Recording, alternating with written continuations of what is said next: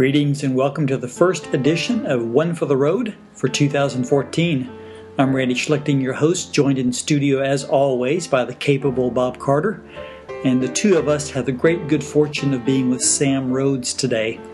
She's going to be sharing with us about connect groups. You may have heard something about them as you've listened to preaching over the last few weeks. And we want to take some time just to share with our officers about the ins and outs and the parts and pieces concerning connect groups. We're excited about them and we're just wondering is there a little confusion about them? Are there some questions that you might have? So, hopefully, during this 18 minutes or so, we'll be able to clear up some of the issues. Sit back, relax, enjoy as we invite Sam Rhodes into our studio. All right, we're uh, here with Sam Rhodes, and uh, don't know Sam, uh, she is the leader of her family, and her husband Tom is just kidding.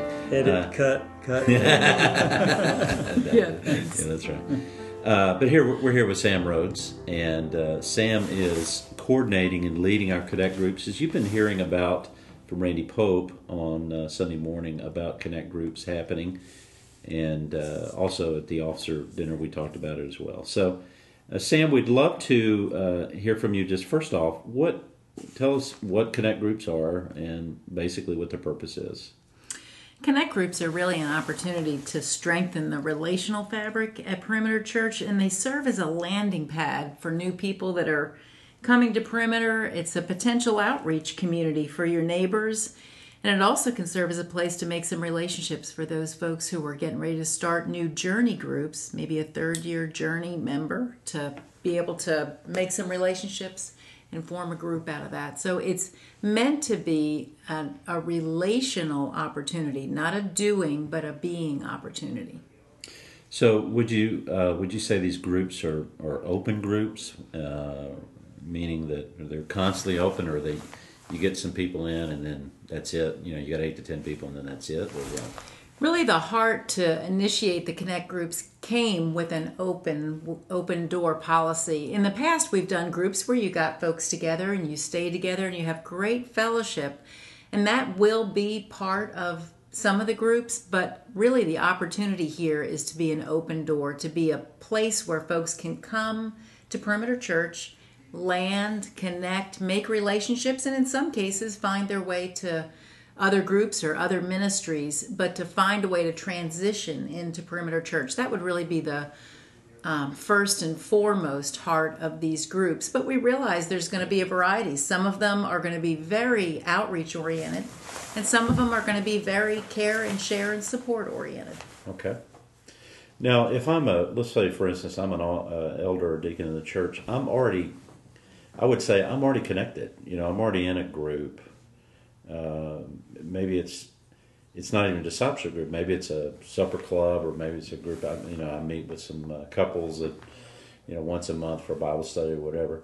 Uh, is that could that be a connect group, or should I, uh, you know, think differently about that? What it could be included as a connect group, but after this initial kickoff, we're going to put together a website and we're going to list groups that are available for people to come and visit and get connected to.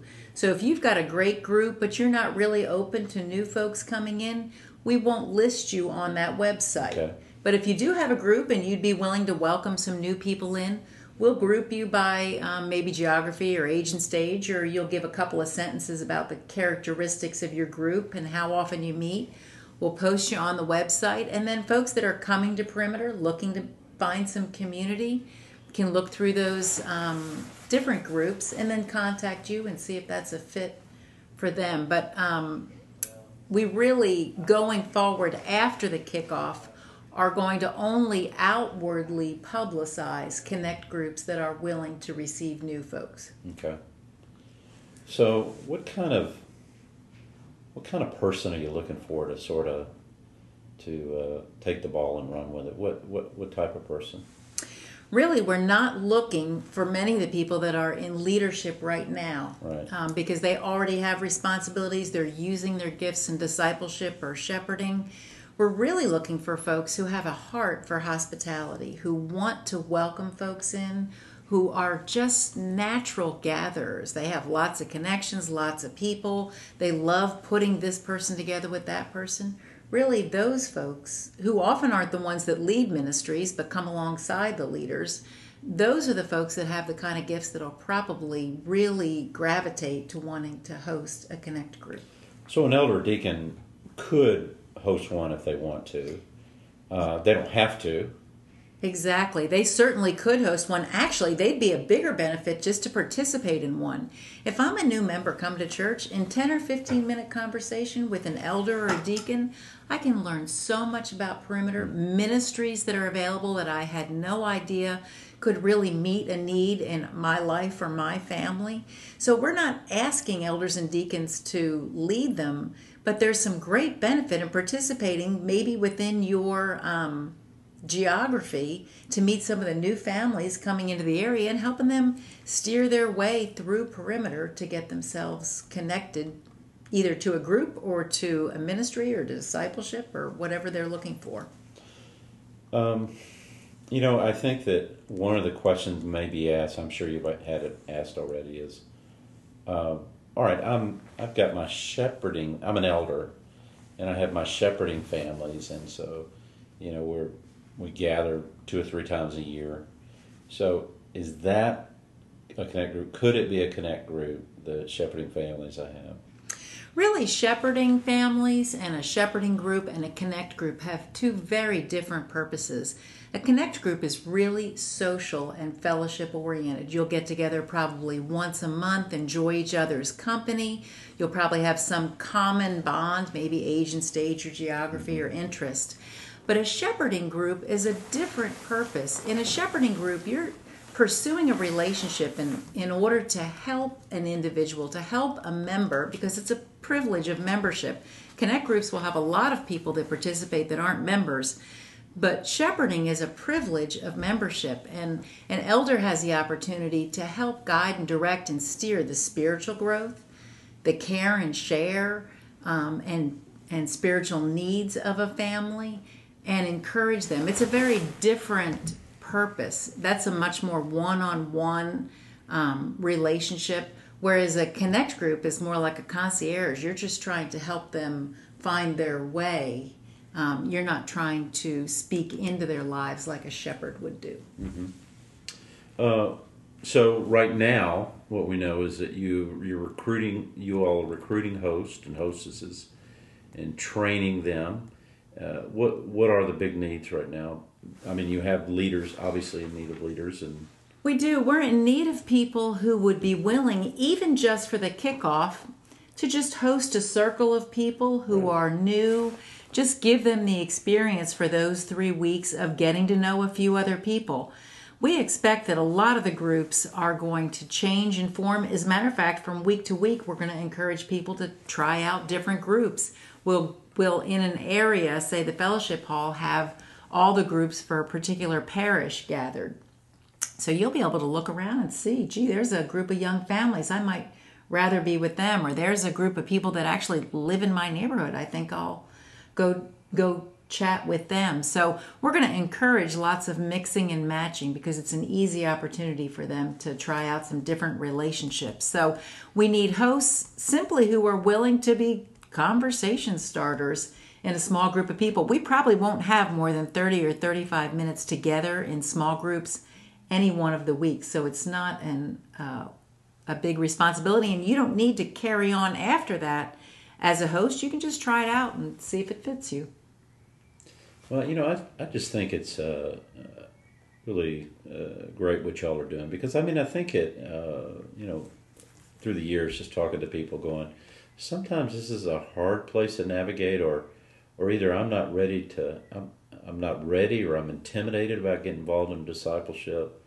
So I think it can be a real soft landing for people mm-hmm. that may make it easier for them at some point to say, "Hey, I want to step into discipleship," or, or uh, you know, get more involved in church. So I mean, so there is an outreach component to it here as well. I'm I'm hearing, and that is let's reach out to those who don't know Christ. So how do we how do we navigate this thing of the kind of like here we're trying to assimilate kind of newcomers or not not even newcomers, but people in our church who, who feel sort of disconnected. But we also want to reach out to to the to the unchurched.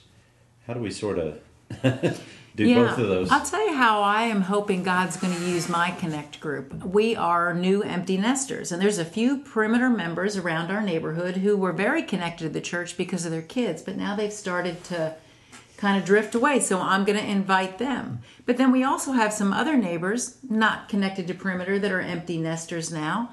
I'm also going to invite them because all of us are in a new season of life. We're going to make some new relationships. So I'll have a couple of core perimeter families. I'll have a couple of perimeter families that are sort of on the fringes, but I also anticipate inviting in some other families who aren't church going anywhere else and maybe in this season of their life they're ready to um, try some new relationships spend some time with us find out we're pretty fun fun crowd. Mm-hmm. and then that gives me the opportunity when easter comes oh come with us we're all we're all going together. Mm-hmm. and that gives me an easy way to transition. They already know some people they can just come with us to easter. I love it. So a couple things i think i want to say is i'm listening to, to both of you talk about this uh, and as i've talked to some guys just this very morning.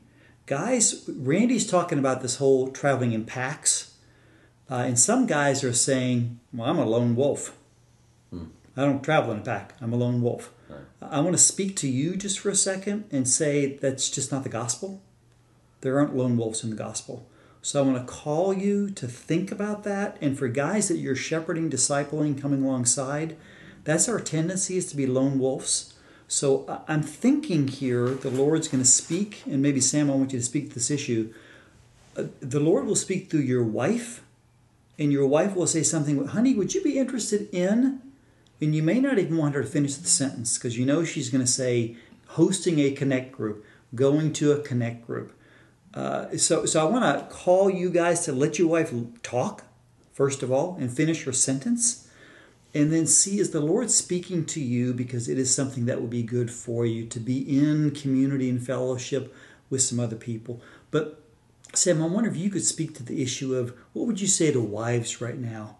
You know, God created man and woman differently. Man needed woman because there are offsetting characteristics, skills, and gifts, and the way God designed us that are beneficial to each other. And this is one of the times relationally that a woman's heart and nurturing the way God designed us encourages man to engage in community, which wouldn't be his first choice, but it is for his long range health and benefit. It's not good for him to be alone. So, to take the opportunity to risk making some relationships and engaging with your spouse, you'll come to appreciate your wife more as you get together, as you get together with other couples and form relationships.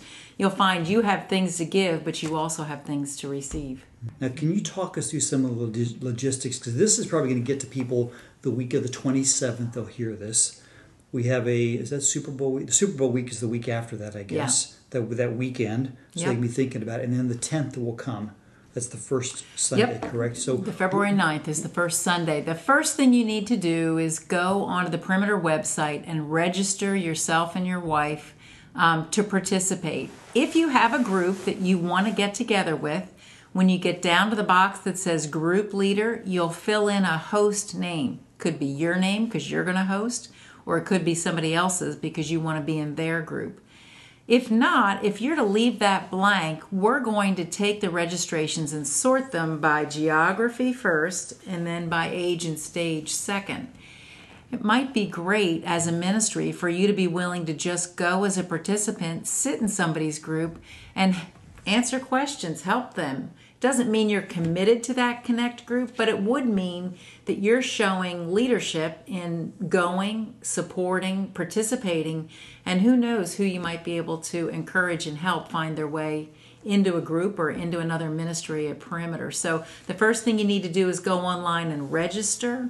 And then come on the 9th, the 16th, and the 23rd. First 45 minutes will be kind of fun program. Last 30, 35 minutes will be um, out, broken out in your small group. So it's not a huge time commitment, but it really would be a great opportunity for you to contribute your energy and your leadership and your confidence that the leadership at Perimeter is making a move towards a really healthy change for our. That's great. And this is perfectly placed after Super Bowl before March Madness. Right. It's brilliant in my mind. Uh, Bob, any closing thoughts? We're about. Yeah, I just think it's uh, one of the things that, uh, and, and Sam, I think you would agree. This is gonna, this is organic, you know, and we're. Uh, I think I'm excited about the groundwork that's been laid, but uh, we're going to learn some things as we go along. But I think we're really moving in a good direction. So I'm excited about the future here. That's great. Well, Sam, we want to thank you. This is our first podcast for 2014, so we're glad you are our privileged guest in studio here. You can see, look around, see the fine studio that we've created here. Uh, guys, as always, we're so grateful for you to listen. We want to keep these short so that you can plug and play, uh, subscribe to the podcast on iTunes, listen to it on your way to work, and then think and pray, ask, talk, talk to your wife, and uh, any questions that you might have. Uh, Sam, email Sam R. Sam R at perimeter.org. Uh, if you have any really uh, strong, uh, discouraging things to say, Bob C. And then anything encouraging to say, be Randy S. at perimeter. So you see the, how that works here. So we thank you guys so much for listening as always, and uh, hope that you'll listen in now monthly for the year 2014. Thanks so much for listening to One for the Road.